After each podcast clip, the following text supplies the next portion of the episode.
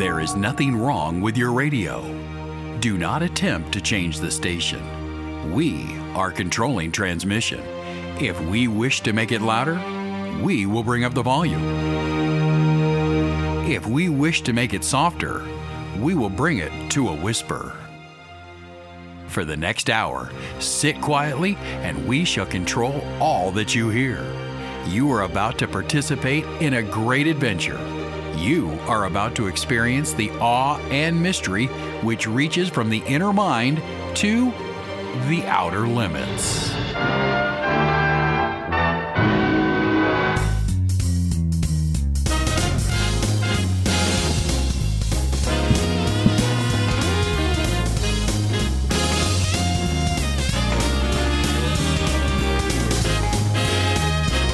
And now, it's time for the radio show that covers just about every topic, because variety is the spice of life.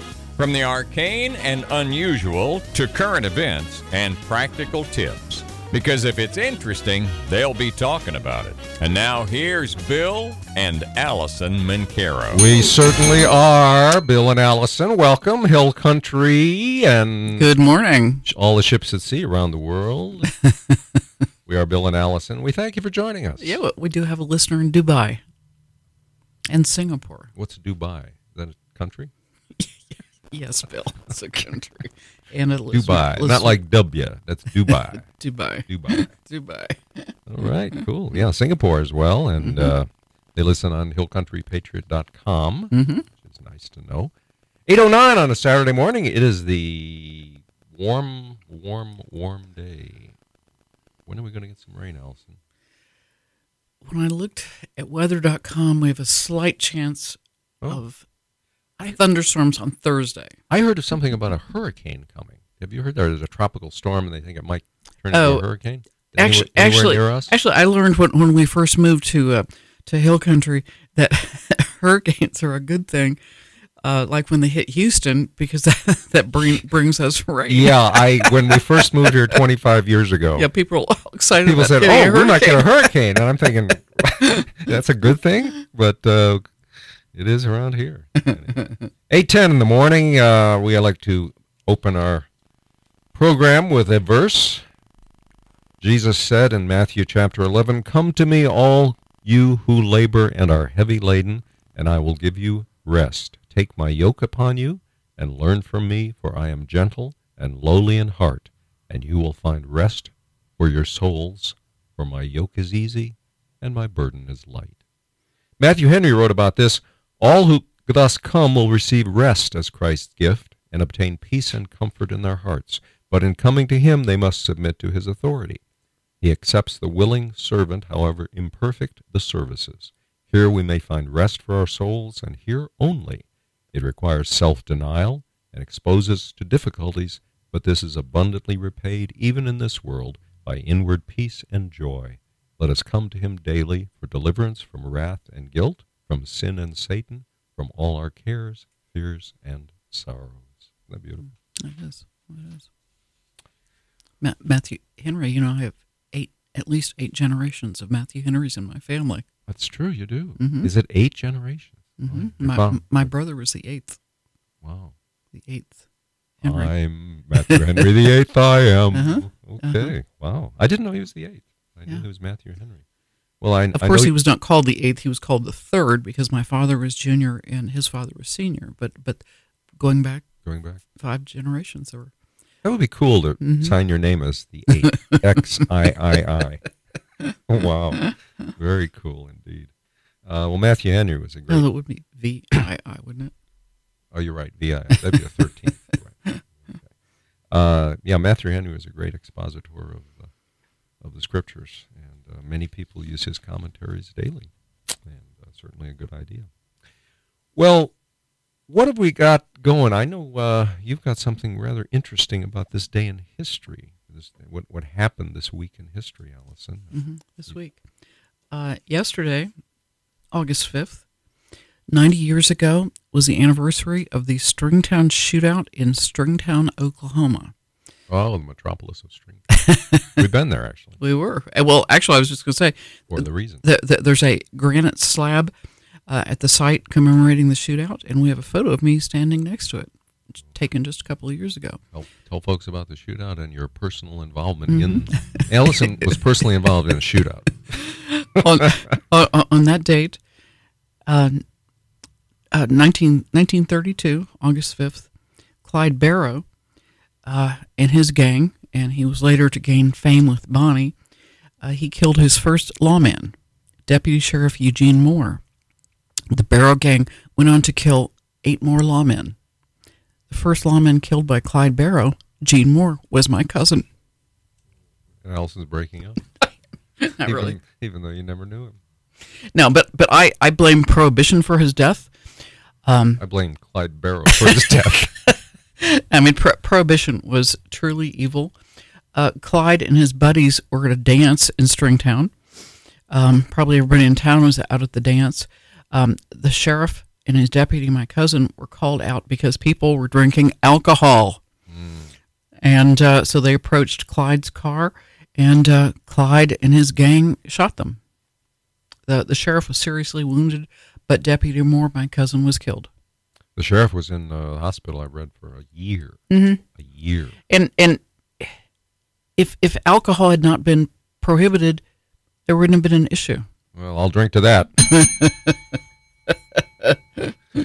Well, we were in Gibsland, Louisiana. We were driving down I-10 and came to the sign Gibsland, Louisiana. And I said to Allison, I know what Gibsland is famous for, and that is where Bonnie and Clyde were ambushed and killed by lawmen.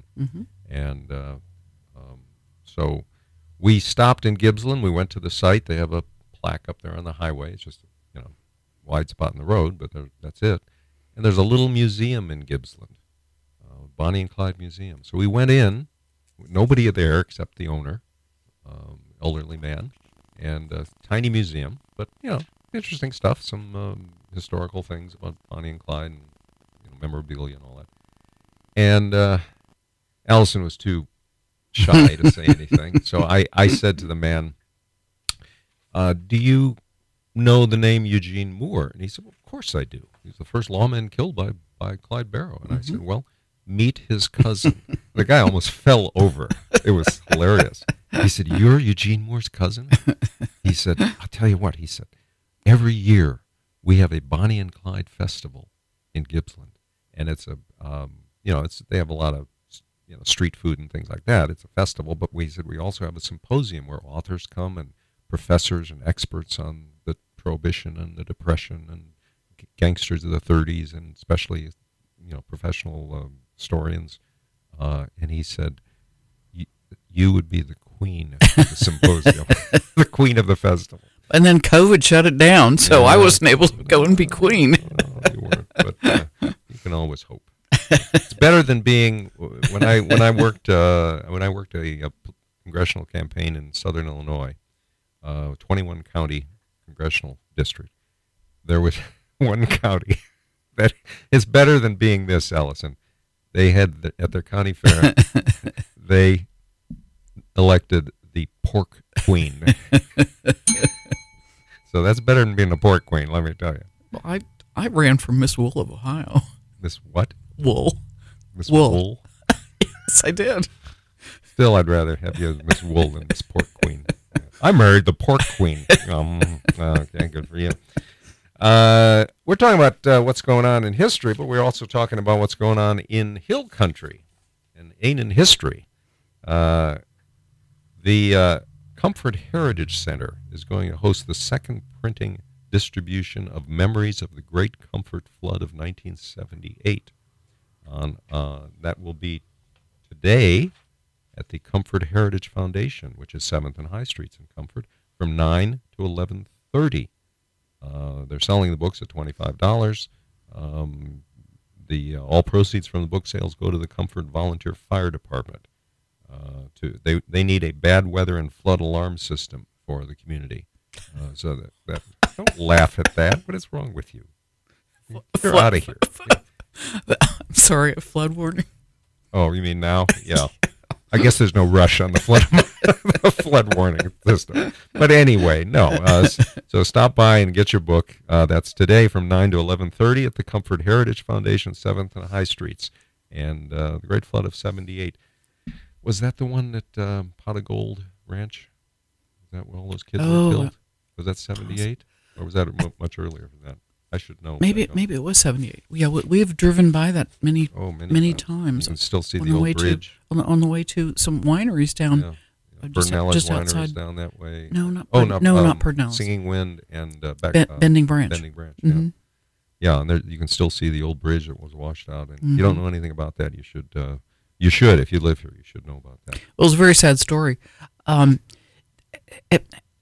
I recall reading about it, some people wanted the kids to stay, that they knew the flood was coming. Well, this was a camp for kids. It was a camp for kids. Called Pot of Gold Ranch. The Pot of Gold Ranch is still there. Yeah. But what happened was... we're going from memory here, folks. Not our memory, but memory from reading about it. Yeah. People telling us about it. Yeah. There was a group of people who wanted to keep the kids at the camp, figuring they would be safe there. But somebody else said, oh, no, we need to get them out. So they put them on a bus and they... I knew you couldn't get through this story. I'm not sure I can either. They put them on a bus, and as the bus was crossing the bridge...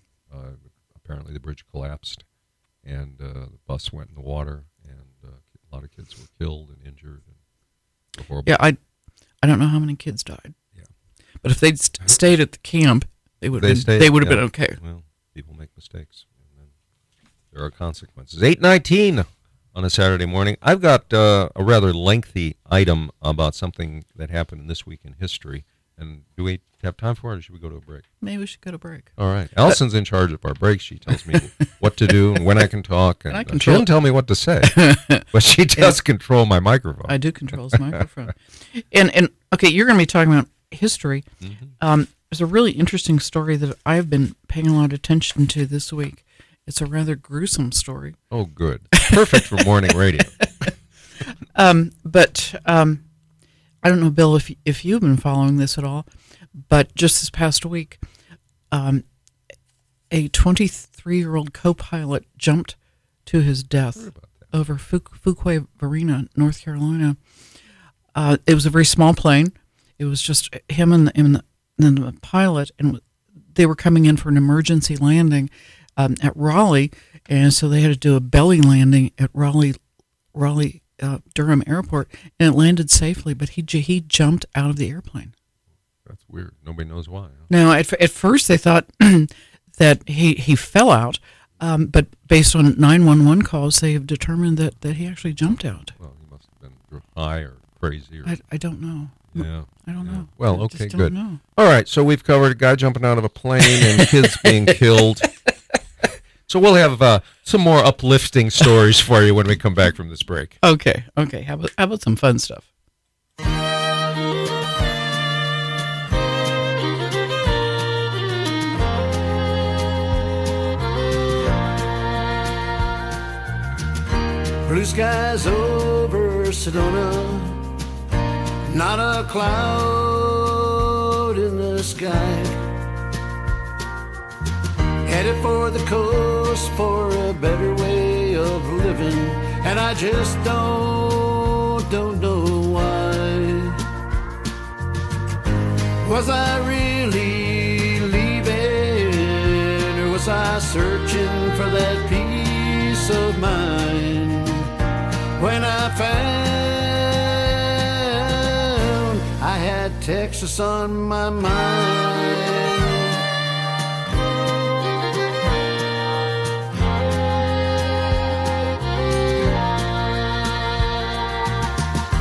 Another day, another dollar, another footprint on my soul.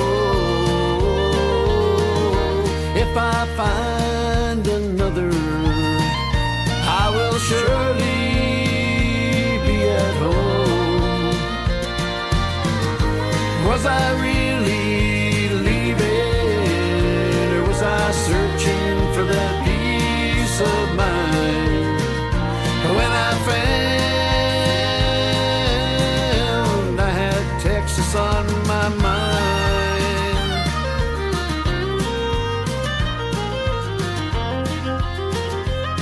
We'll be right back after this break.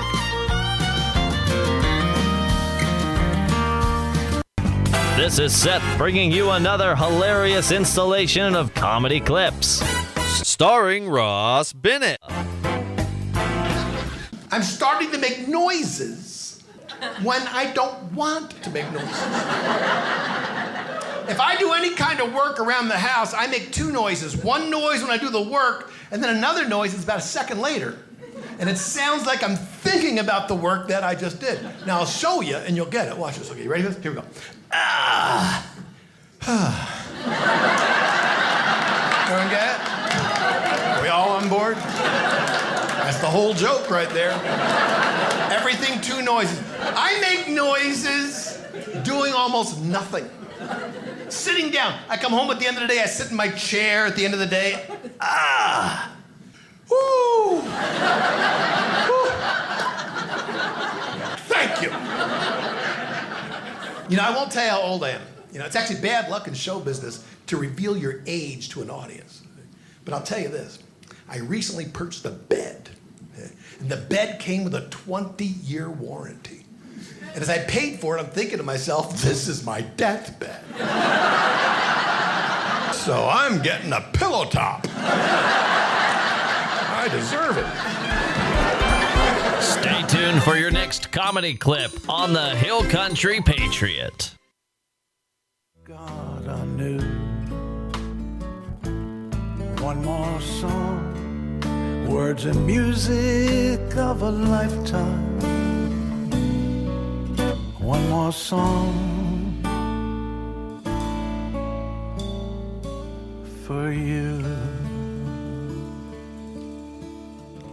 Welcome back. That's Kinky Friedman, who is going to be joining us next hour. So stay tuned. 8:26 Saturday morning. I'm with Bill and Allison, and we are sometimes wrong. But we're always right. We're always right. Absolutely right. On August 2nd, 1964,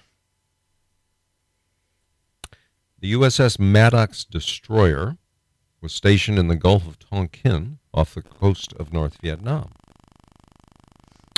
It was attacked by North Vietnamese torpedo boats, and then 2 days later, on August 4, the Lyndon Johnson administration claimed that it had been attacked again. After the second attack, the U.S. Congress passed a resolution almost unanimously allowing the federal government to, quote, take all necessary measures to protect U.S. forces in Vietnam. That was as close to a declaration of war that the Johnson administration would ever get. And it started the Vietnam War, and which claimed over 58,000 American lives and more than 3 million Vietnamese lives. And it was all based on a lie. Mm-hmm. It was all based on a lie. Truth has finally come out. In the early 2000s, nearly 200 documents were declassified and released by the National Security Agency. They showed that there was no attack on August 4th. Well, it's just like the Spanish-American War, or as the Cubans call it, the Cuban-Spanish-American War. But these documents showed there was no attack on August 4th. U.S. officials had distorted the truth about the Gulf of Tonkin incident for their own gains, perhaps for LBJ's own political prospects. It was based on a lie. You know, there are a lot of false flag attacks, you know, where it's basically false flag is a government attacking its own people. Government carries out a terrorist attack and then falsely blames its enemy to get us into war against them, to gin up public support for a war against whoever the government wants us to go to war against. During the Kennedy administration, the Joint Chiefs of Staff, and you can, it's very public knowledge, go on the internet, easily find it, Operation Northwoods, and the Joint Chiefs of Staff proposed to President Kennedy the way to get the American people to support an invasion of Cuba was to shoot down an aircraft, a commercial aircraft, and blame it on Cuba.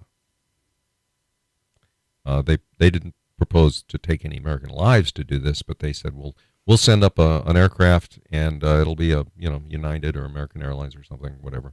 It'll be empty, and I don't know how they proposed to fly it, but they didn't have drones back then. But anyway, they said would do this and then shoot it down and blame the Cubans, and then we can go invade Cuba and everybody will be for it. And Kennedy said, "You people are insane." You know, this may have led to his assassination. I don't know, but the deep state. Well, that's one of the theories. The deep state certainly hated John F. Kennedy, and that certainly would have been part of it. But that's false flag terrorism: government attacking its own people and then blaming others in order to justify going to war against the people it blames.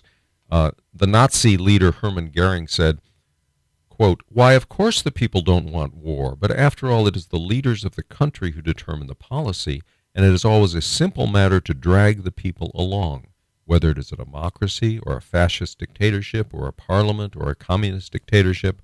Voice or no voice, the people can always be brought to the bidding of the leaders. That is easy.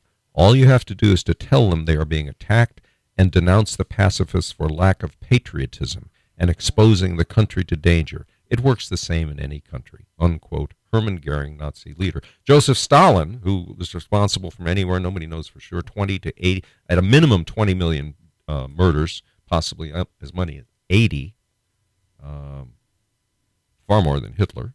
Joseph Stalin said, quote, "The easiest way to gain control of a population is to carry out acts of terror.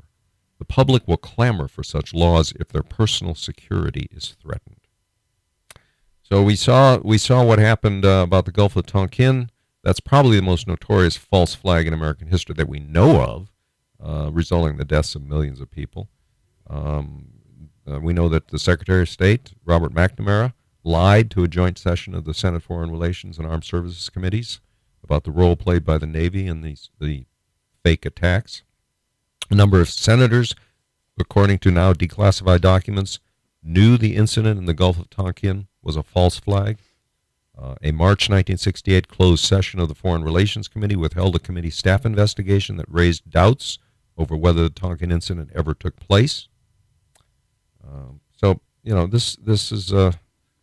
I did some research on false flag attacks, confirmed, not just theories and all this. Found 42 instances, I mentioned Operation Northwoods, 42 instances where officials in the government which carried out the attack or seriously proposed an attack, admitted to it, either orally or in writing. So just search for false flag on the internet. And you wonder how many, you know, when you get to heaven and the Lord chooses to reveal to you what actually went on in American history, you wonder how much you think you know is completely wrong, totally wrong. Well, we're just full of good news. Yeah, today, aren't we? So let's have a little break here. All right. I went to the bank today, and they didn't respect my new identity. You know, I'm a white man. I identify as a white man. You know, when I woke up this morning, I decided to change my identity, and everybody else did too. You know, it worked for everybody else.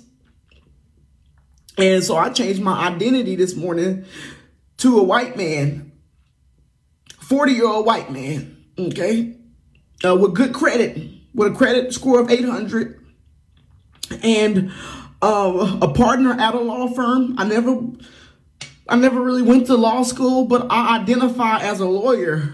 And I was trying to get a loan from the bank for $1 million. I told them, you know, my net worth was... I identify as a wealthy white man, and the bank told me that I falsified my documents. How can you say I falsified my documents when that's what I identify as a white man? I decided I've been white all my life. I'm really not that black. If you look at me, I'm not that black, right? You know, I'm not like... And then they said my credit score was 599. No, it's not. My credit score is 800, okay? Because that's part of my identity. Good credit is part of my identity. And I just don't think it's fair that everybody else get to change their identity and then I can't even get away with it. The bank won't give me a loan. I identify as a lawyer. I went to the law firm, you know, and they told me to get out. Like, I identify as a partner of this law firm. You are not going to tell me to leave. And I was escorted out, and I'm going to just go back to being black. Welcome back. We're Bill and Allison, hillcountrypatriot.com, 104.3, 102.1, and First Couple of TexasRadio.com. Thank you for joining us. Okay, well, coming up tomorrow, Sunday, August 7th, if you happen to live in or be near Fayetteville, Arkansas, there's a really good opportunity for you at the Fayetteville Public Library. It's free from 3 to 9 p.m. It's a back-to-school festival. Resource and community connection from 3 to 5 p.m. Free haircuts, school supplies, teacher connections, LGBTQ plus organizations and clubs, name change info, and gender support plans. God. And then 6:30 to 9 p.m. dance party, live DJ, drag show, chill spots, middle and high school students only. Good Lord. This is in Fayetteville, Arkansas, yeah. Tomorrow, yeah. At the public library. Just saying.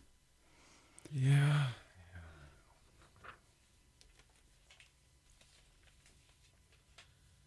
Well, there's a, you know, I don't know what to say about that, but that's going on. What I do have to say about it is, if you have to send your child to a public school, you better know what they're being taught. And that's one good thing about COVID. Yeah. Parents found out, a lot of them anyway, what their kids were being indoctrinated with, and it's horrifying in many cases. Mm-hmm. So find out what's going on in your schools. Go to the library, see what books they have there. There's been several instances of parents finding a book in the public library, pure pornography, you know, encouraging kids to go gay and trans and all this. There have been several instances where parents took a book to the school board, public meeting of the school board, and got up and started reading out of the book, and they were shut down by the school board. You can't read that pornography here, but the books in the school library. And what Bill and I are just totally doing, we've talked about this a lot, just all of a sudden all this trans stuff is just totally taken over. It's, you know, there have been people being trans for, you know, a long time, but all of a sudden it's, you know, it's so in your face. For example, the libs of TikTok just got a hate speech warning from Facebook for posting this joke. So what did I miss? Were any new genders invented while I was away? They got a warning from Facebook. We have these standards because we want discussions on Facebook to be respectful. If your content goes against our community standards again, your account may be restricted or disabled. Because of a joke that, gee, have any new genders been invented? Mm-hmm. Yeah, well. God made two genders, and the Democrats made the rest of them. That's all I have to say. It's going to be a prayer gathering today from 1 to 2 at the Kerr County Courthouse. Meet at the Flagpole Gazebo area. It's a prayer gathering for our nation, and boy, do we need it. So bring thoughts and that you have for prayer. It's going to be today, Saturday, August 6th. At the Kerr County Courthouse at the flagpole by the gazebo. It's certainly needed. You know, Second Chronicle says, if my people who are called by my name will humble themselves and pray and seek my face and turn from their wicked ways, then I will hear from heaven, forgive their sins, and heal their land. So please, if you can do it today at all, from 1 to 2 p.m. at the Kerr County Courthouse. At the gazebo for community prayer. We do need it because Biden's Assistant Secretary for Health, Rachel Levine, a former man who is now...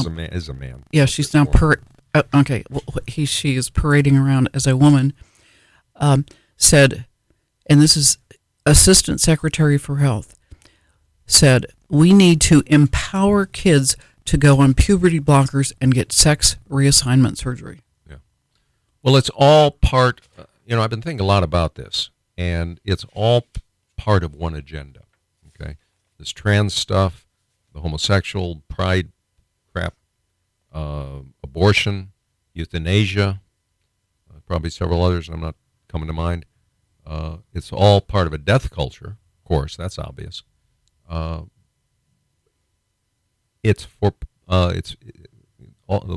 Proverbs, I believe. All those who hate me love death, the Lord said. And I was always mystified. Whoa, how could you love death? They do. They love death. I can't explain it. It's demonic, but they love death. All these things, trans things, what do they have in common? Death. Mm-hmm. Homosexuals don't reproduce. Trans people, if they get their surgery, they're not going to reproduce. Euthanasia, abortion. It's all a culture of death. It's satanic. Okay? And this call for population control, reduce the population, the World Economic Forum, the Great Reset, is all about reducing the population. Oh, well, we have climate change and too many people, and they're causing climate change, and the world's going to end in 4 minutes. It's all... We have to reduce the population. Prince Philip, Queen Elizabeth's husband, who just recently died, wrote in the introduction to a book, and I've read it, when I die, I hope I come back as a deadly virus and kill 95% of the people in the world. Mm-hmm. He said that. Mm-hmm. He wrote it. So these people are obsessed with death. Mm-hmm. They're not their own death. They're not the ones who are going to... They don't want us... they don't want themselves to die. They want us to die. It's a culture of death. Mm-hmm. And this brings me to 8:45, Hill Country Patriot time. It brings us to... it brings me to looking at Allison saying we need to take a break.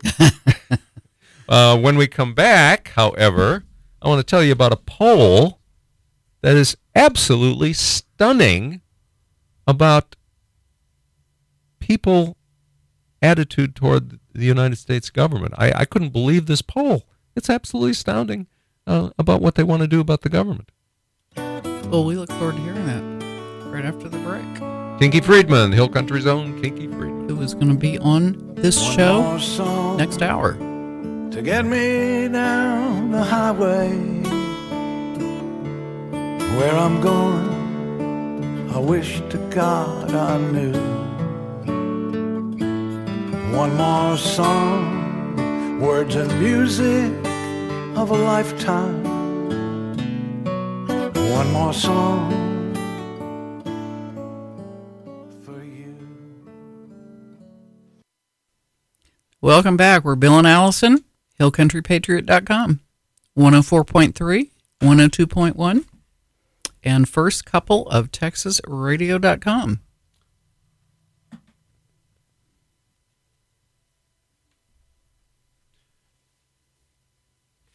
Well, I promised you that I'd talk about a poll that I just, it's amazing. It's absolutely amazing. I'm not sure what to think about this, whether it's good or bad. A poll conducted by the University of Chicago, the Institute of Politics, shows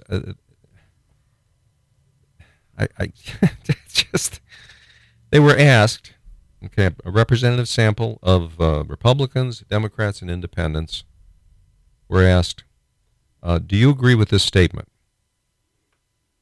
It may be necessary at some point soon for citizens to take up arms against the government. That's the question.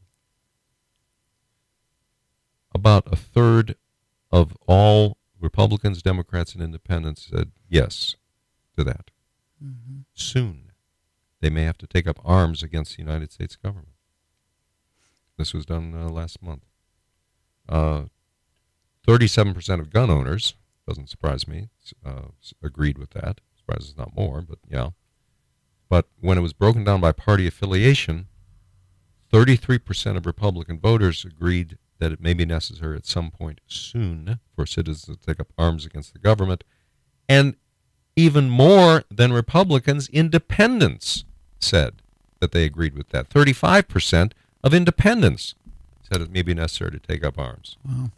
So, and 1 in every 5 Democrat voters believe they may have to take up arms soon against the U.S. government. 1 in every 5, 20% of Democrat voters. I don't know. I don't know what their beef is. Really? But, of course, they got Slow Joe running their captaining their ship, so they realize that's going under for the last time. Democrats and other locust-like destroyers of the good and the beautiful are working hard to figure out how to finance Joe Biden's important new plan to transform America into a socialist economic wasteland. In the tradition of Black Lives Matter, which has caused the death of thousands of black people, and the anti-fascist movement, which is a fascist movement, the plan is called Build Back Better because it will destroy everything and make it worse.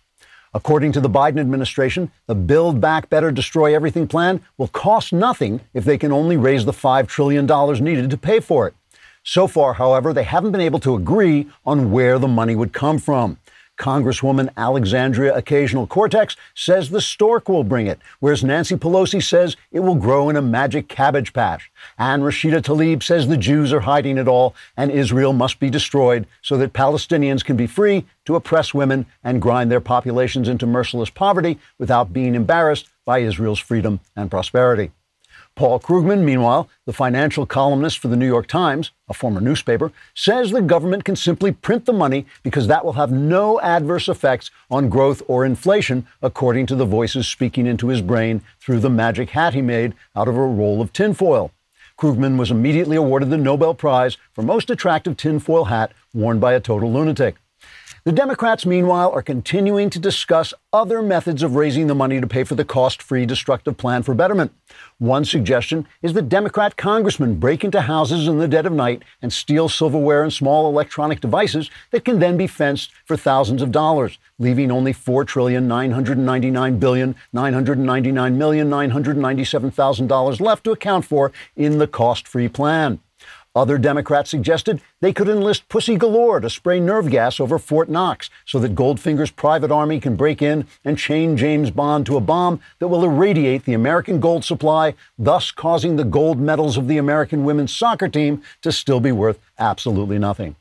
But so far, the most popular suggestion among Democrats is for President and venal houseplant Joe Biden to clench his fists for no reason and whisper creepily about non-existent American trillionaires paying their fair share.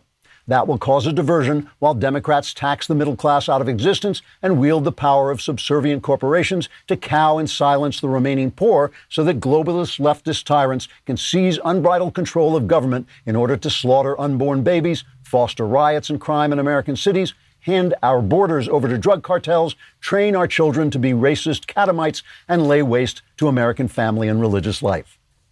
Because they're the good guys. And Black Lives Matter.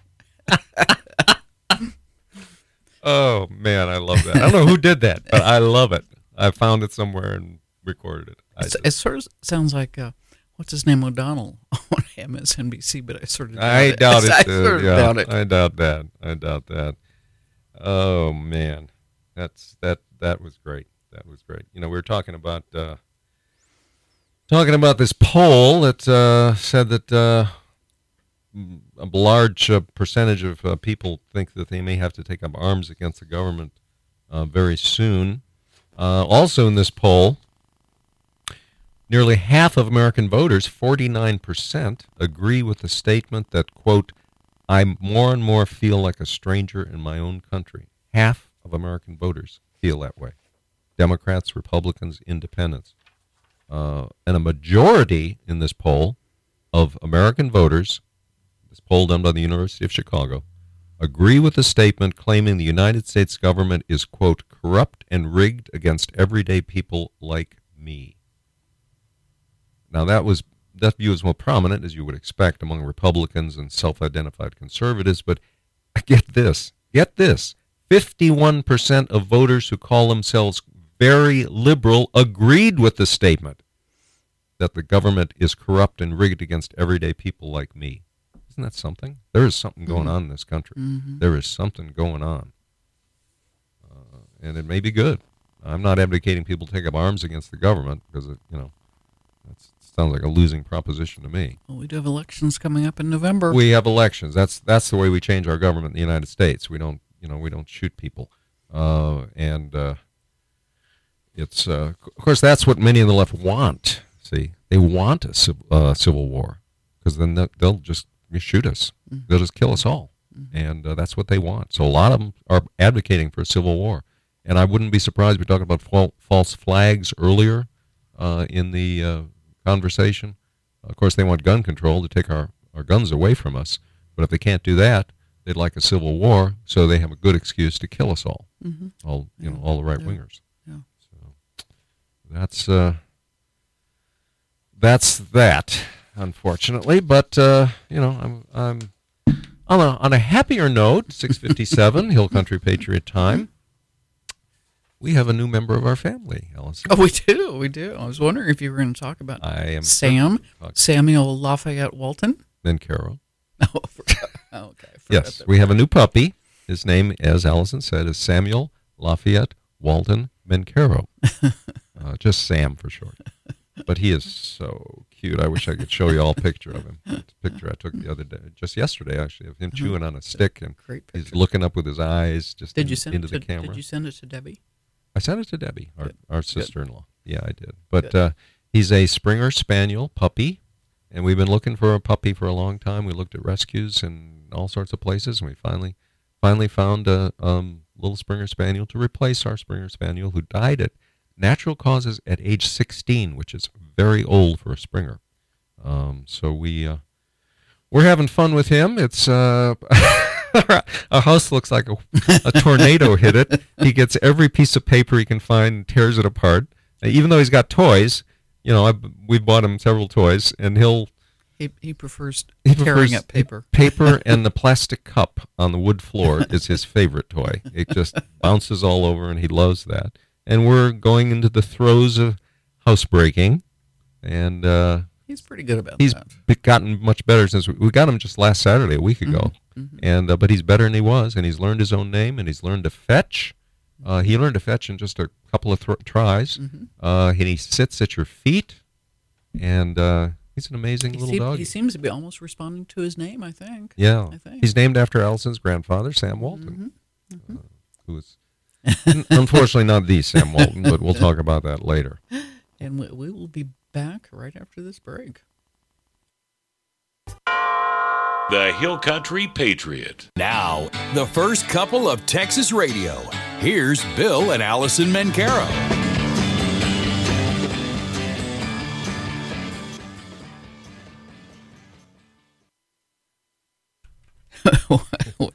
Welcome back. Oh, welcome back. Turn the microphone out. I forgot to turn it is radio now. I forgot to turn our microphones on. That's all right. I used to work at a radio station in Highland Park, Illinois. And it was a tiny FM station, and I used to tell, I think the wattage, actually, of the coffee maker was more than the station. And I used to joke to people. I said, we really wanted a wider audience, more people listening to us. Let's just turn the microphones off and open the windows and shout. No, I think that would have done it. 9:07 Hill Country Patriot Time. We welcome you, all of our listeners around the Hill Country, whether you're in Kerrville, Fredericksburg, Comfort, Bandera, Hunt, Ingram, Johnson City, Mountain Home, Center Point, and environs between, and also on hillcountrypatriot.com around the world. And we know we have listeners in Singapore, Dubai, in Amarillo. We do. Yeah, I know about that. And places in between. Okay. Today, let's see, Saturday, today is August 6th from 10 a.m. to 3 p.m., starting in about an hour at the Lake Hills Community Center. You'll have the opportunity to donate blood. And boy, is it needed. It's really needed. And all donors can choose from hundreds of e-gift cards that they'll give you. So make sure you do that. It's very important. Save a life this summer. That's 10 to 3 at the Lake Hills Community Center, which is on Highway 37, I believe, in Lake Hills.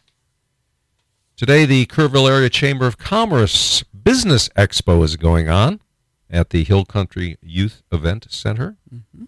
And our station is going to be broadcasting live from there. Yeah, our I think it's Ranch Radio, I think. Mm-hmm. But, Ranch Radio Group, right, yes. Right. But it's free and open to the public. It'll have over 100 booths.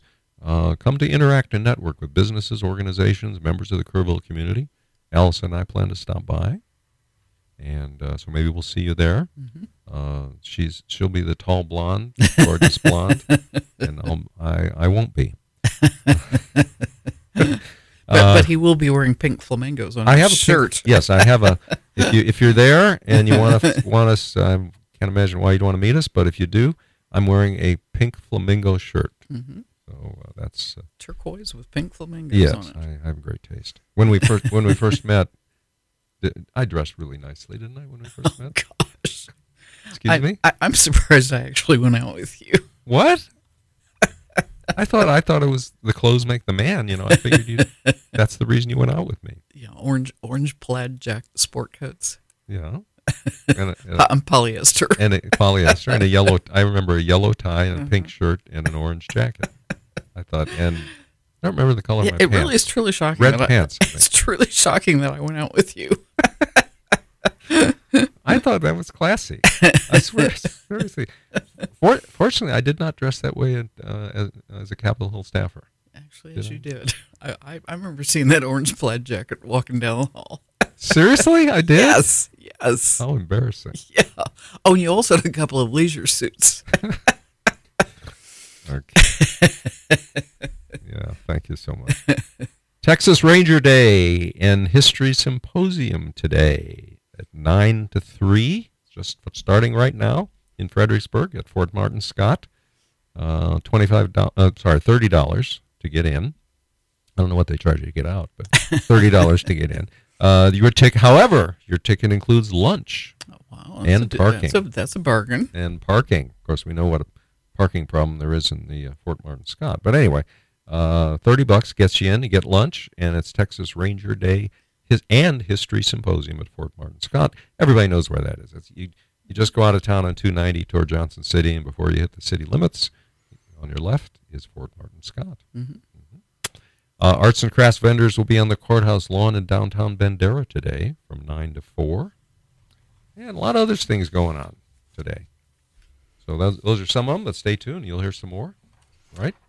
What you got, Allison? I thought people would be interested in hearing about company employees' donations to midterm Democratic candidates, broken down by company. And this is the percentage of employee contributions that are going to Democrats. Netflix, 99.6%.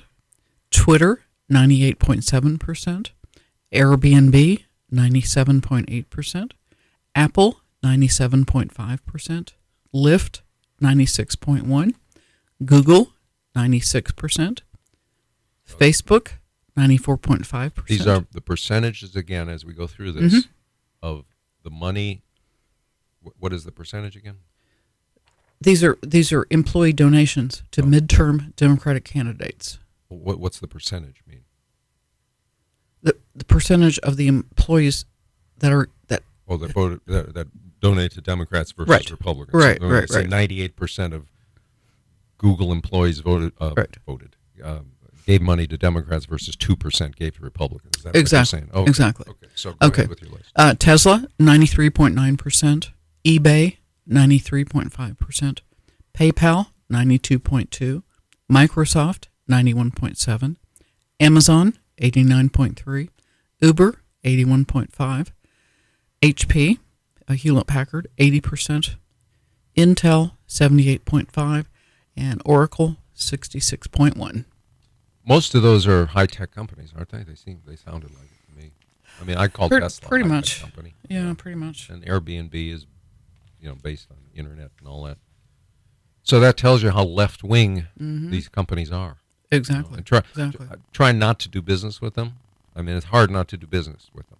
But for example, when I buy a book, I go to the Friends of the Library in Kerrville, their book sales on Saturdays and on Wednesdays, and buy books a lot cheaper. You can buy them online, and you know, you're not supporting some left-wing, goofy organization that wants to kill you. Well, we talked earlier in the show about leftism is a culture of death. Mm-hmm. You know, in fact, that brings me to my latest point. I have the time, do I, Allison? You do. Okay. The U.S. Department of Agriculture last month announced in order for schools to receive funds for student lunches, breakfasts, and other food items, they must comply with its interpretation of Title IX of the Education Amendments. Title IX is discrimination based on sex, and they have decided, the Biden administration decided to include gender identity under Title IX. And they say if Biden is, you know, his handlers, his caretakers, say that if schools discriminate based on self-professed gender identity, that they're going to take food away from all the children. Wow. Take their money for student lunches and breakfast. Obscene, isn't it? Obscene. Schools awarded money from the Food and Nutrition Service, an agency within USDA, must specify in their policies that discrimination based on gender identity is prohibited. Oh. You know, that's a new level of evil. Mm-hmm. Holding up food assistance for low-income kids unless schools do the left-wing bidding. Wow. Yeah. Wow. Disgusting. But that's the, you know, that's why we need prayer. That's why we need that. Where is it here? That's why we need to go to the Kerr County Courthouse today from 1 to 2 p.m. at the gazebo for community prayer. And let's keep our hurting nation in prayer. And so please be there today, Saturday, August 6th, 1 to 2 p.m. Meet at the gazebo area at the Kerr County Courthouse and pray. Because 2 Chronicles 7, if my people who are called by my name will humble themselves and pray and seek my face and turn from their wicked ways, then I will hear from heaven, I will forgive their sin, and will heal their land.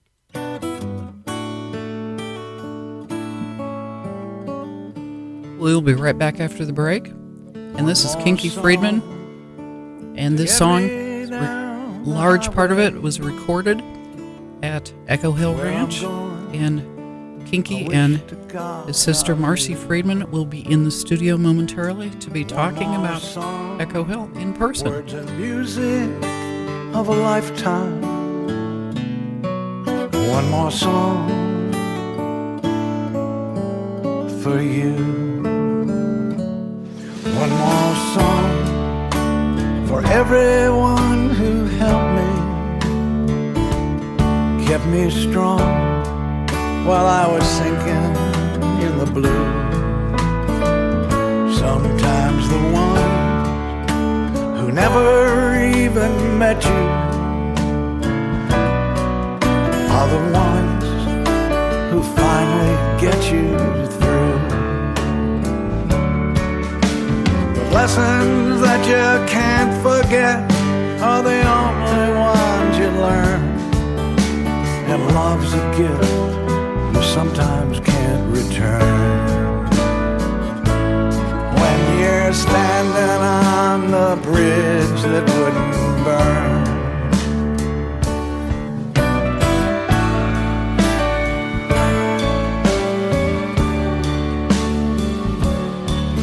I woke up in one more cheap motel room.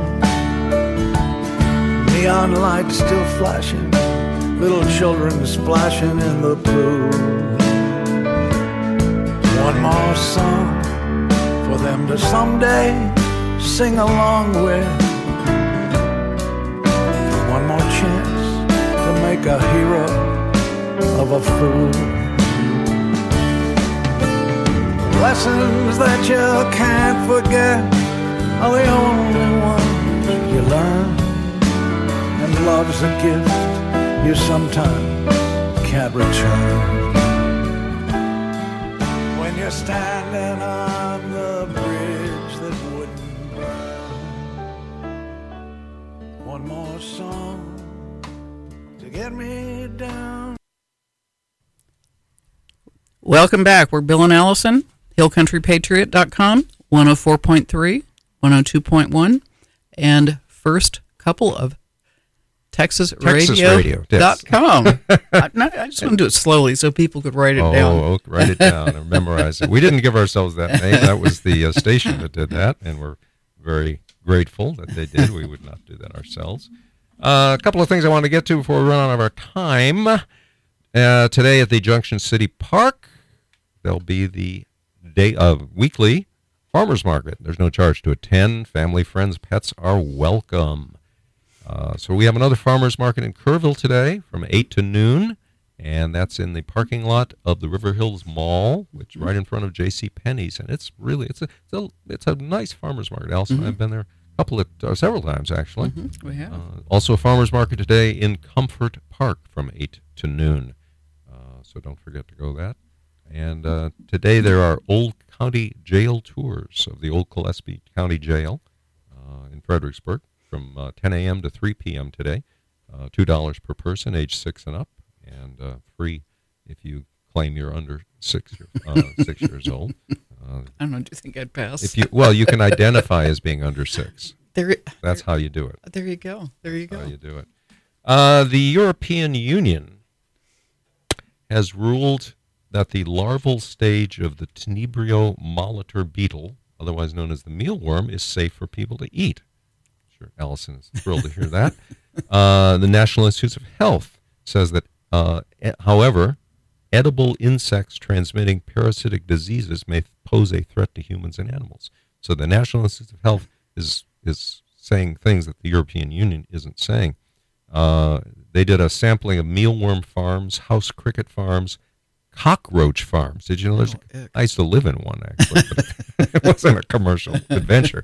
And locust farms. You didn't do it on purpose. Showed that 30% of the bug farms have parasites that were potentially pathogenic for human beings. Of course, the elites want us to eat bugs. They don't want us to. They want us to eat manufactured foods, laboratory foods, and bugs, so they put farmers out of business. And why do you think Bill Gates is the largest farmland owner in the world, except maybe for China, who's also buying up American farmland? He's the largest in the United States. Do the elitists eat bugs at their banquets at the World Economic Forum? Maybe they do. We wouldn't know. I don't think so. They're using this climate change crap to tell us that we should eat bugs and don't eat real food. A World Economic Forum article from 2016 says it all. Quote, "Welcome to 2030. I own nothing, have no privacy, and life has never been better." That's their goal. However, eating bugs is just the beginning of what they have in store for you. Now, I'm not wearing a tinfoil hat right now, okay? I said early in the show, the whole scheme of this climate change stuff and everything else is about population reduction. Prince Philip said in his introduction to a book, "I want to come back as a deadly virus and kill 95% of the people." And that's how insane this is. But you look at abortion, euthanasia, assisted suicide, transgenderism, which is sterility, essentially, allowing murder rates to skyrocket in democratic cities. It's highest on record in many of them. Encouraging homosexuality even among kindergartners. The latest now, you won't believe this, is cannibalism. Allison, we've got an audio about that because Swedish behaviorist suggests cannibalism to combat climate change. Appearing on Swedish television to talk about an event based around the food of the future, Magnus Sitterlund said he would be holding seminars on the necessity of consuming human flesh in order to stop climate change. Environmentalists blame the meat and farming industry for a large part of what they claim is the warming of the earth. According to Suderlund, a potential fix would be the soil and green solution of eating dead bodies instead. He told the host of the show that one of the biggest obstacles to the proposal would be the taboo nature of corpses and the fact that many would see it as defiling the deceased.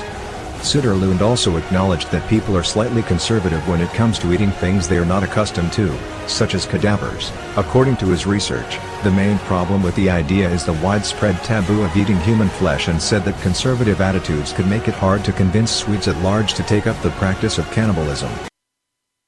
A scientist, researcher, and professor recently suggested at a summit in Sweden that climate change might lead to cannibalism. The scientist, Magnus Söderlund from the Stockholm School of Economics, made the comments during his talk titled, "Can You Imagine Eating Human Flesh?" as part of the Gastro Summit. When I originally saw this story, my first thought was that things seem to have gotten to the point that they are beyond parody. I hate to admit it, but after reading about his talk, I guess I have to say that I was wrong. What I thought could only ever be stated in satire has now been earnestly suggested, and not just by some random lunatic in his mom's basement either. No, a respected scientist and professor actually made this suggestion, and I can't help but feel like I'm losing my mind. Listen up. I'm not gonna eat people, okay?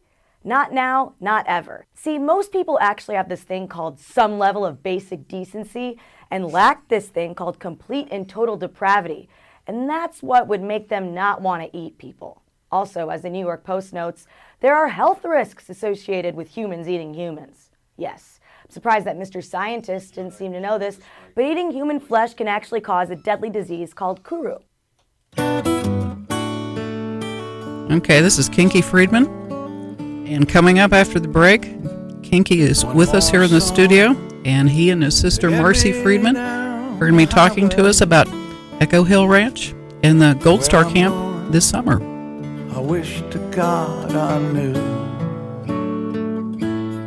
one more song, words and music of a lifetime. One more song for you.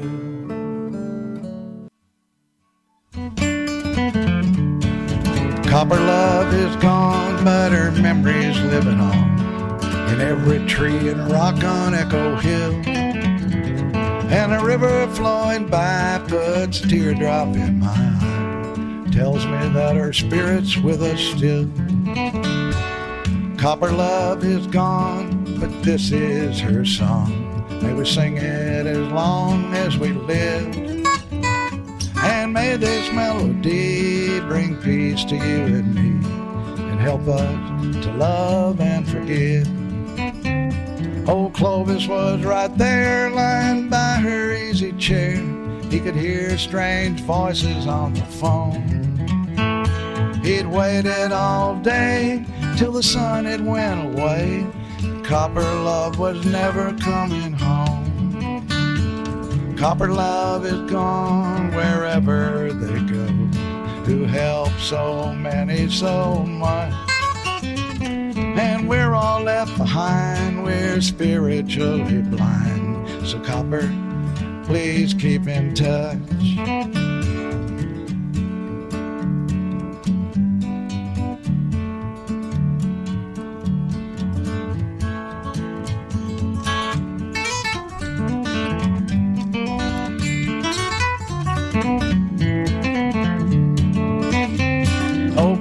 Was right there lying by her easy chair. He could hear the people crying on the phone. He'd waited all day, but he'd once been astray, and he knew that Copper'd found another home.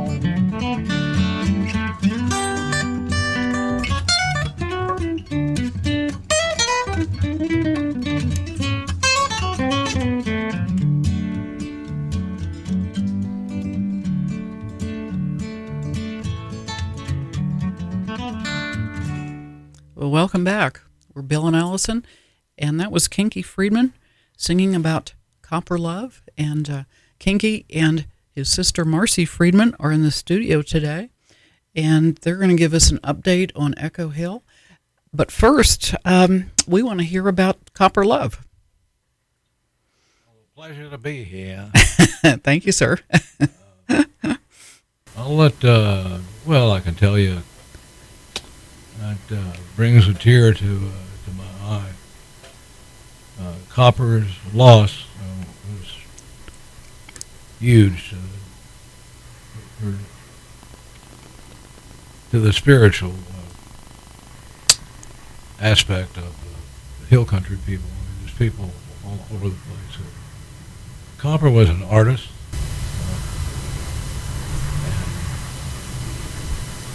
And she did a book with me. She illustrated a Heroes of a Texas Childhood. I forgot the title of my book.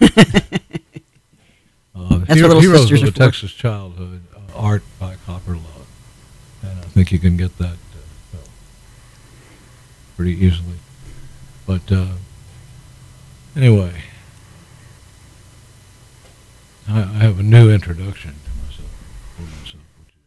Hoo la la, hoo la la, hoo la la, I'm a G! A little jarring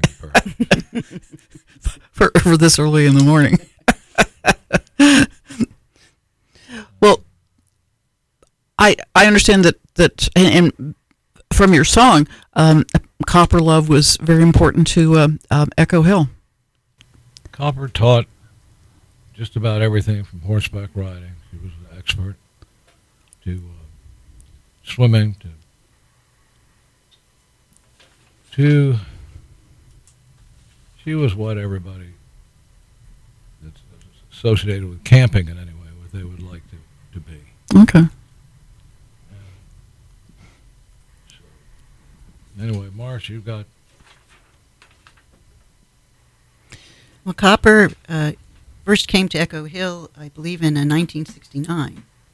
And she was such a big part of it. And as Kink was saying, her abilities, not only as a painter and an artist, with workshops, classes, and also painting on her own and painting outside, the beautiful nature, but also her skill with horses. She was one of the first people in working with horses. She was a barrel racer and quite skilled to move to the treatment of horses and training in a much more gentle way, a way that's taken over sort of the horse whisperer, which is now taken over the field almost exclusively, but at that time was something very, very new. As Kink said, she's known very well here locally, but also she had traveled all over the world. And insight I wanted to share into her life, one is that a workshop that she taught locally and overseas was called The Joy of Life. And I think that Kinky's song really captures Copper's spirit because it is about life and loss that is so grievous, but also how life keeps going on, and the sort of happiness of the tune and the idea that she is here with us still. Yeah, it's a great tune. I love it. Copper even wrote a children's book about vultures. She felt that people picked on vultures too much and that they were actually very important birds. It was the story of Moot Mildred. So I think that also is a part of how she saw the world. She also always adopted dogs and helped us with the Utopia Animal Rescue Ranch. And, in fact, Clovis, the dog in the song, she had adopted shortly before we lost her. I would also mention mysteriously that Copper's got her nickname at Echo Hill Ranch. I don't know if we'll reveal what her real name was, but I don't think anyone's used it for about 50 years. But as you might assume, she had a beautiful, beautiful red hair. She was a natural redhead, the fourth of three sisters. All three were blondes, and Copper was the redhead. She was our red. Well, we've been talking about Echo Hill. We, of course, know all about Echo Hill, but Marcy and or Kinky, explain again to people who might not know about the camp. Well, Echo Hill, which Echo Hill has been running since the 50s. When my parents, it was their dream to have a camp for boys and girls in Texas. And they came from Chicago, from Minneapolis, and so forth, that area. And anyway, Echo Hill's been around a very long time, and it was closed for a little period of time, 10 years maybe. Now we're bringing it back. This will be our third summer coming up. Mm-hmm. And everybody said we couldn't do it, especially because we're doing it in a kind of a different way, which is, I'll turn that over to Marcy now, about what is significant and different about Gold Star and Echo Hill. And Marcy is the camp director. She is a volunteer camp director. Mm-hmm. And maybe the only one going that's a volunteer camp director. Yes. Thanks. So with Echo Hill Ranch, Gold Star Camp, I've been a foreign service officer, and I've served in a number of conflict areas, and I also spent some time at Fort Bragg at the National Defense University. And at that time, I made some close friends from our special forces, and as Kinky and I were talking about ways to reopen the camp that would keep the spirit of Echo Hill, keep the philosophy of Echo Hill, but share it with the very deserving population, we came up with the idea to reopen the camp with the Echo Hill programs, philosophy, and approach for children from Gold Star families. And we serve three populations. The first are the children from Gold Star families who lost their family member or loved one in combat. The second are children of fallen heroes, so children who lost their father or parent in service to the country. And third, children of fallen first responders, so children of firefighters and police. And for us, we think that the loss is the important part of it, and that if children can come together, have fun, know that everybody else is walking on a similar path, that really normalizes it, lets kids relax and have a good time in the beautiful Texas Hill Country. Our ranch, Echo Hill, is about 300 acres. It's nestled in its own little green valley and has a river that comes above ground for about a mile. And the children have a chance, like I said, to relax and have fun and make friends, lasting friendships. So we're not a program for grief counseling, although those programs are very valuable, but the knowledge that you're not going to be the only person that has to stand up and talk about the worst day of your life, or you're not the only person who's not going to have anyone to write to on Father's Day, or that there's a daughter-daddy dance coming up, has been very, very powerful. And it's really worked, and it's drawn in a lot of wonderful, wonderful volunteers, from Echo Hill alumni to military volunteers who've given thousands of hours to our local friends and businesses. And one of the groups that has stepped up to help us is called Friends of Copper Love. And this group has been a big supporter to Echo Hill Ranch Gold Star Camp. And we welcome them very much in the spirit of Copper Love. And there is room and space for anybody who would like to help us as volunteers, help us through donations. You can reach me and Kinky at echohill.org, echohill.org. And I believe that it's very much in the spirit of Copper's life. And I believe that the camp has many guardian angels watching over it, watching over us and the children, whom we feel we have a sacred responsibility for. And I believe that Copper saw the world in terms of sacred responsibilities that also were fun. Things were fun. But that world was very much with us. Well, Bill and I were out the very first day of the first camp session back in June, and that was fun seeing that all the kids could get off the buses, and they went for the flag lowering, and then they went to their bunks, and then we joined them for hamburger dinners. And I understand that the both camp sessions went very well. Yes, they were beautiful. Two 10-day sessions. Last year we had 62 children. This year we had 101 children, which is great. It means the children had a great time and came back and brought their friends. But it also means that the mothers and families felt comfortable. And these are families who've experienced great trauma, so we're very honored that they trust us with their children. And to get everyone together, we've arranged to meet at the San Antonio International Airport. And the airport has been very supportive to us, the airport and the USO. They host the children when they arrive with music and refreshments and a disc jockey, all kinds of action. And the children, we have our volunteers there. They can meet and get to know each other even before they leave the airport. So we had children this summer from 16 different states, and we had a number of children coming in from all around Texas. So everybody met at the airport, and then as Allison said, they all come up to camp on the bus together. So camp can start together for everybody. Yeah, and when we saw them, it seemed to be obvious that they were already bonding with each other. I mean, I know, like my first day at camp, I would have been sort of awkward and shy, but they seemed to be, bonding. Yes, they do. And at Echo Hill, we see each child as an individual. So as you said, there may be somebody who's more shy and needs a little bit of encouragement to get going with new friends. There may be somebody who's very outgoing and has a lot of friends and may want to deepen those relationships.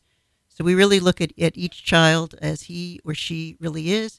We want them to have a chance to relax and to be themselves.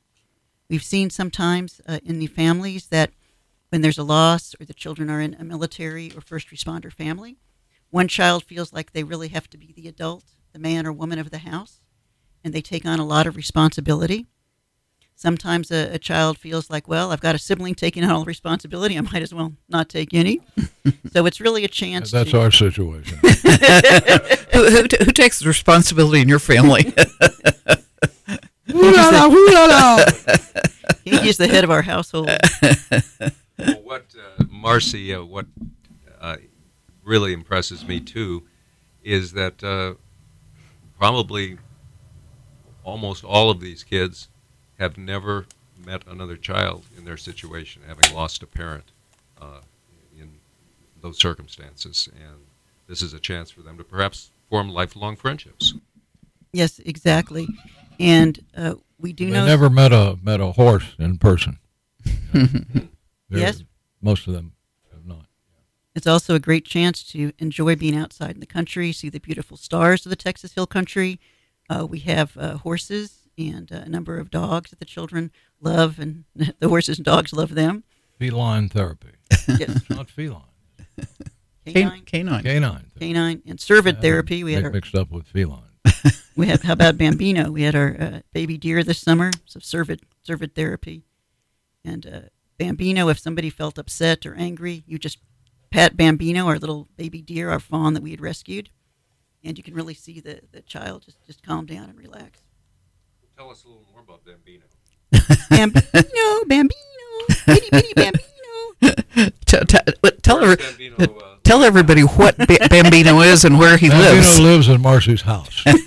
And now explain to our audience what Bambino is. Well, unlike my imaginary unicorns of my childhood, Bambino does exist. He's a little fawn that was rescued by one of our friends. Sadly, the Bambino's mother had been killed by the highway near Bandera, and he saw this little tiny fawn just sitting there.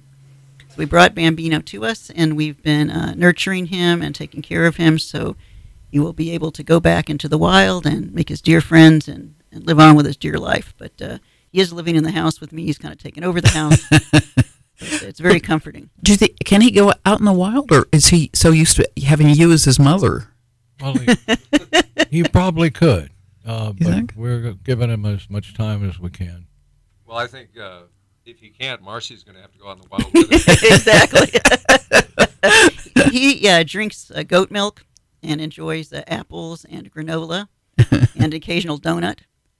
He has been outside about 6 times. He takes off for a few hours and then comes back. So we want to give him his best chance to get started. And I understand, I heard from a friend of ours, that Copper used to have a little fawn that she was raising in Marble Falls and that it slept on the bed with her. So I didn't really believe this story, except now Bambino is sleeping on the bed. Is he really? So I guess, yeah. Is he really? Yes, he is. Oh, my gosh.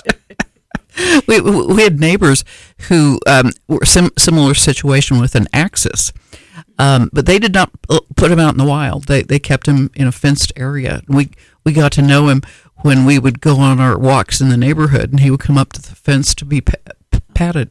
When he was a baby, a fawn, he was in their house, but he eventually got too big to be in the house as an axis. Well, he's gone from 3 ounces of goat milk a day to about 6 bottles of goat milk a day. Oh, gee. You're thinking of getting him his own goat. Milk is about $10 a carton. Oh, gee, many Christmas. He's well worth it. I think Copper would definitely approve. So. Well, the question I have, you're not prepared for this, so maybe you don't know the answer. Your parents are from Chicago, and you said Minneapolis. What brought them to Hill Country? Do you know? Well, I think they already had the dream. Okay. My mother was from, she was from Minneapolis, and Tom was from Illinois. From Chicago, and they met there in Chicago. And they had this crazy idea of starting a summer camp for kids in Texas, which neither one of them had spent much time in, I don't think, except Tom in World War II was a navigator in World War II. Mm-hmm. Yes, Tom and Min, Mom and Dad, came down to Texas during World War II where our father was in flight training. So that was the first time that they had really spent time in Texas and San Antonio and the central Texas area. And then after the war, they decided to move down here. They moved to Houston, and Tom opened up some of the first ADL offices, the regional ADL office. And our mother set up some of the first programs for speech therapy in the Houston school districts. But as Kinky said, they brought with them this dream to have a children's camp.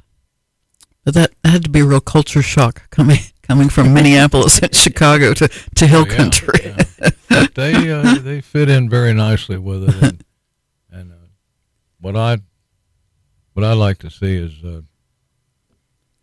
that we're able to, on a complete charity basis, keep Echo Hill going and making it vibrant and alive.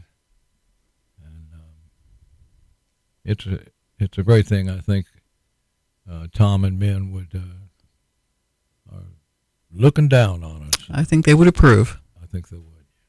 We're completely supported by donations. And as I said, there's been a wonderful group of folks who's rallied around us. From the Bandera American Legion Post 157, our friends at Spirits of Texas, our friends at UPS in Kerrville, Texas Hill Country Advisors, San Saba Caps, Pipe Creek Horse Rescue, Tommy and Bamboo Shook. We have just a number of folks. Some are new friends, some are old friends, but people are really drawn to this idea. And as I said, there's room for everybody. If you'd like to participate in any way, please check our echohill.org website. And we'll be very happy to give you more information. We're always looking for volunteers. No shrinks allowed. What about lawyers? Lawyers. If a lawyer can make time to work with kids, to volunteer is the word I was looking for. And he's one of us. It's fine. Yeah. Well, our volunteers are just an amazing group. Everybody from active duty military to teachers and pediatricians. And we also, this summer, were able to have our first Gold Star mentors. Some who were at Echo Hill last summer in our senior leadership training and have come back to serve as volunteer counselors. So that also was a very meaningful accomplishment for us. I mean, some Afghan kids, as well as kids from just all over the place. And that's the kind of the big difference between us and most of the camps in the country. It's a complete charity basis, and if you have the time, time is the money of love. Time is more valuable than money, and of course we like money. That's what we survive on. But really, that's I'm kind of caught for words, and as a Gandhi-like figure, as I describe myself, the literature. Sometimes I get off the track and I just talk about myself. Well, okay. While we're on that subject, let's take a little break from talking about the camp. And do you have any recording projects coming up or ongoing that you would like to share with us briefly? The first record in a long time is on its way right now. We're wrapping it up. We're working about halfway through, actually. And it's called Book of the Dead? No, but that would be a good title. It's not called Book of the Dead. You changed the title? It's, Poet of Motel 6? The Poet of Motel 6. It's not a healthy sign when the author or the guy who wrote the songs. I can't remember the title. Well, Einstein could never find his bicycle. So. That's right. Albert Einstein could not find his bicycle. That's right. Princeton. He parked his bike somewhere. So, what was the question? Echo Hill means a lot to so many people. And so there are truly something is happening there that's awakening a lot of us. That's a beautiful thing to watch. And to stay in touch with us, contact us. And definitely provide support so they can have a successful camp year next year. Yes, absolutely. We're already working on 2023. Mm-hmm. A great camp summer starts with the previous summer being a great time. Yeah, exactly. And we're talking with Marcy Friedman and Kinky Friedman about Echo Hill and about some musical recording projects that Kinky has going on. And there's secret projects that I can't reveal. Oh, wow. that are moving ahead in New York. Okay, well, we're looking forward to... You're going to be hearing about it soon. We're looking forward to that. Well, Kiki, you lived in New York for some time, did you not? I lived in New York.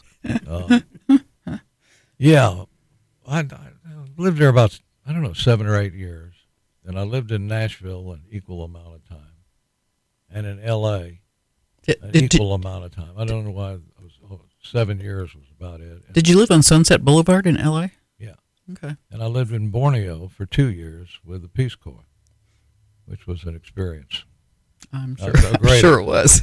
A great experience, but a very interesting one. Maybe some other time we'll discuss that. Absolutely. Yeah, we'd like to. Well, we want to have you back on. I'm sorry, I'm much too busy to be on. I'm sorry, I don't want to interfere with your social life. All of your books, at least your detective novels, are based in New York. Did you do that deliberately since you lived in Nashville and L.A. as well? I find that the best work is done. Some of the greatest work of my entire career was done in faraway places from where you are when you're writing the work. Yeah, that is true. And we're far away. We'd like to thank you all for having us here. It's been really great, and we've appreciated all the support we've had. Thank you over the last year. Again, the website is echohill.org. So people should go to that. Thank you, Kinky Friedman and Marcy Friedman. See you down the highway. Absolutely. Well, we are Bill and Allison, and we're wrapping up, and thank you for joining us. I'll tell you that, really. Allison, thank you. We'll be back next Saturday, I guess. No, we'll be filling in for Harley as well. Well, that's the following week. Okay, fine. Not this week. Remember to trust in the Lord with all your heart, and lean not unto your own understanding. In all your ways acknowledge him, and he will direct your paths. And that's from Proverbs, and... Amen. Amen as well. So to take us out, this is for Allison. Happy birthday, darling. I've no presents, no fancy cake, but I hope I'll make you happy with everything I take.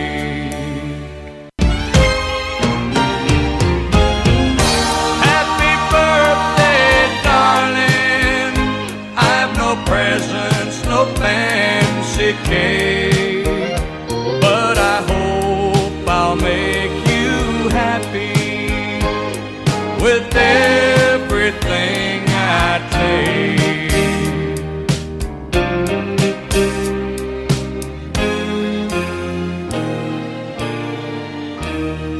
Happy birthday, darling.